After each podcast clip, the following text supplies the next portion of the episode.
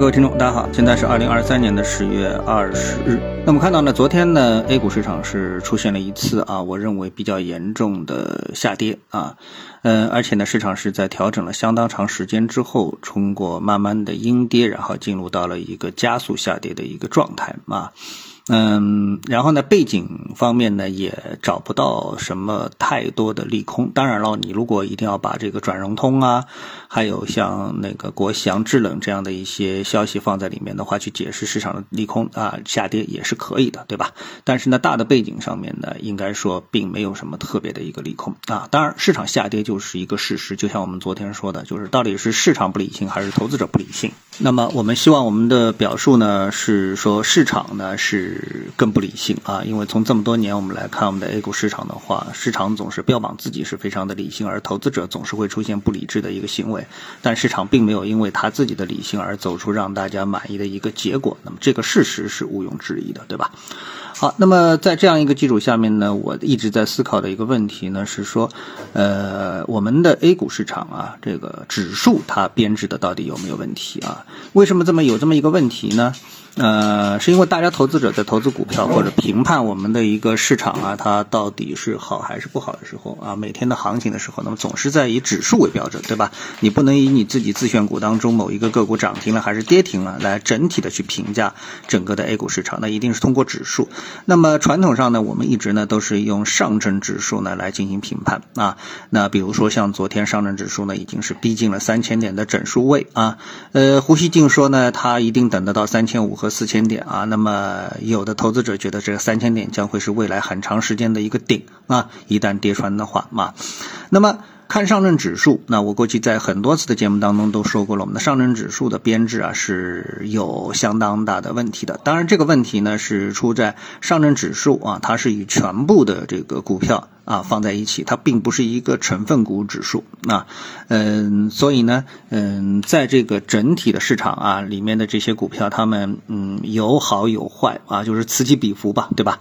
啊，有的股票在成长，有的股票在下跌，对吧？什么市值被消失，有的股票市值在增长，那么两相抵消，所以呢，上证指数想要在整体上完成上涨的话，难度是非常高的。所以呢，上证指数每一次的上涨，主要靠的是投机的力量，而不是本身啊这个价值。提升的这么的一个力量，所以和我们的 GDP 啊，呃，可以说感觉上是非常的不吻合啊。那么这就是上证指数的问题。那么如果说我们把指数改制为成分股指数，是不是就能够解决这样的一个问题呢？让大家更能看到啊，我说的是目的，就是说某一个指数能够真实的反映出我们呃中国经济的一个成长。啊，有没有这样一个指数？那么这个时候呢，我们就得说，那么首先当然是就是一个成分股指数，对吧？好，那么这个时候看成分指数，我们其实并不缺成分股指数，对吧？我们有上证五零，我们有沪深三零零啊，有中证五百、中证一千，那里面你感觉总能找到一个指数是能够反映我们 A 股市场的一个真实的情况，或者说中国经济的一个真实情况，对吧？如果说这些指数走的不都不行，那是不是正好说明我们中国的经济不行呢？啊，如果说我们近阶段的中国经济不行，那么过去这么长时间，我们中国的经济也从来就没有行过吗？对吧？那这个命题或者说这个判断显然是不对的。那么这样的话呢，去倒推的话呢，说明问题呢，我们的指数的设置还是有问题，哪怕是成分股指数也有问题啊。那大家都知道，那么我呢对这个人工智能 AI 啊，ChatGPT 呢是比较的推崇啊。那么通过跟他的对话呢，哎，我觉得是不是他能够回答一些我的不足啊，以省去呢我自己啊去不断的去。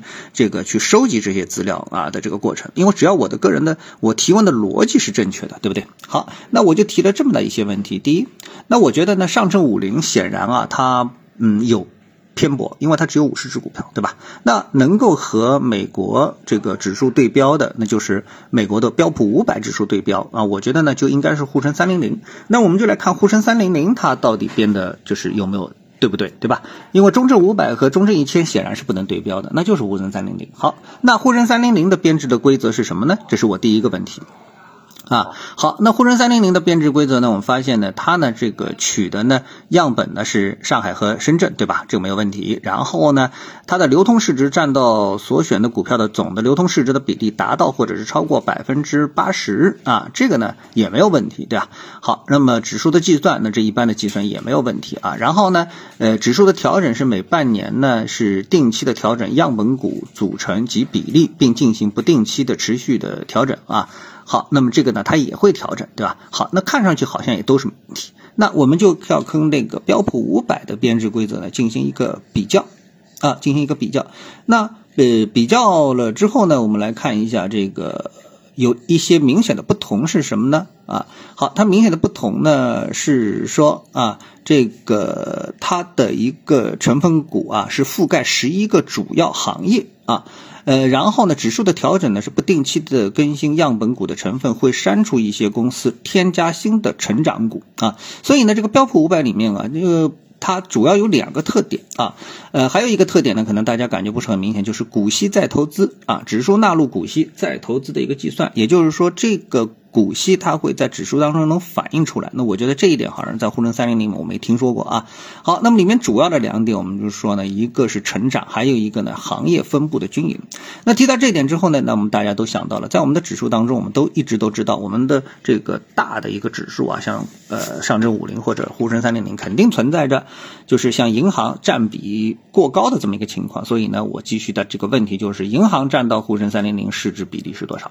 啊，结果发现之后呢，发现。所有的银行啊股的总市值呢，占到了沪深三零零整体市值的比重是百分之十八啊，那么将近百分之二十啊，呃，里面那些银行我们就什么银行我们就不说了。那么还有一个什么呢？就是两桶油，还有其他的央企，他们占到的比例是多少呢？啊，看了一下，呃，中石油是百分之二点一啊，那个其他的叫中电信、电力、中船、中国船舶啊、中车，那么也有一定的比例。那么加在一起呢，合计呢？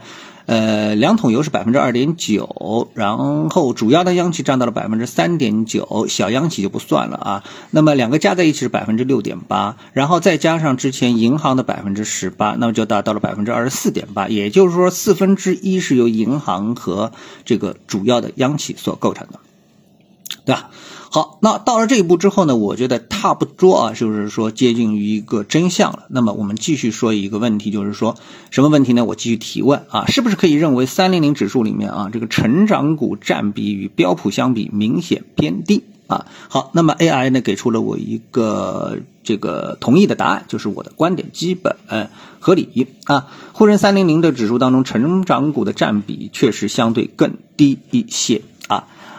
那么到这步呢，我们继续说。那么一个最后的问题就是，你认为怎样的指数设计更能反映中国股市优秀的一面，对吧？这个问题啊，就是我们希望通过指数能够反映我们的经济正正的一方面，也就是说正能量的一方面，对不对啊？好，那么呃，AI 给出了我们给出了我啊这样的一个建议，总共有八条，我们来看一看，我觉得也是非常有道理。第一。啊，第一，扩大成分股行业覆盖面，提高新经济、科技、健康、消费等成长股的占比，让指数更能反映中国经济的转型方向。第二，适当控制金融和资源等传统行业的比重，防止指数过于依赖这些行业。第三，引入更严格的公司治理和财务质量筛选标准，让指数呢反映企业运营的可持续的发展的一个能力。四，考虑加入预选池概念啊，预选池这个是我第一次听到，就每年从备选样本中筛选新的成长潜力股加入指数啊。好，那么之后呢？基本上啊，特别第七条，那么是什么呢？就是增加指数编制机构的独立性，减少行政和人为干预指数格局的可能性啊。我一直觉得我们的指数啊，这个行政和人为干预的呃痕迹是非常的一个严重啊。比如说很多公司，它不是一个什么呢？我觉得我们的指数它不是一个呃，这个就是说它的一个呃业绩排行啊，或者是行业影响力排行，它更多的像是一个光荣榜。啊，就是说你加入指数，它是一件很光荣的一件事情啊。就比如说什么什么一百强啊，财富一百强，对吧？那不管你是哪儿挣来的，钱是从哪儿挣来的，反正你是这个一百强啊。所以呢，从这些方面当中，我最后得出一个结论，也就是我这些问题所指向是什么呢？呃，一啊，我们肯定我们自己的股票有一定的问题，对吧？但是第二呢，指数的编制也有问题。啊。就像美国股市里面，它不是没有退市的股票，对不对？它也没有说这个些行业衰退之后，整个行业的一些衰退啊，或者是个股上市公司倒闭，对吧？这些问题都存在。但是为什么它的指数一直在上涨呢？那么在指数的编制方面，如果我们改变一的话，是不是能够更能反映出我们中国经济的这个啊阳光的一面呢？啊？好，那今天呢，我就跟大家聊一下这样的一个话题。谢谢各位的收听，我们下次节目时间再见。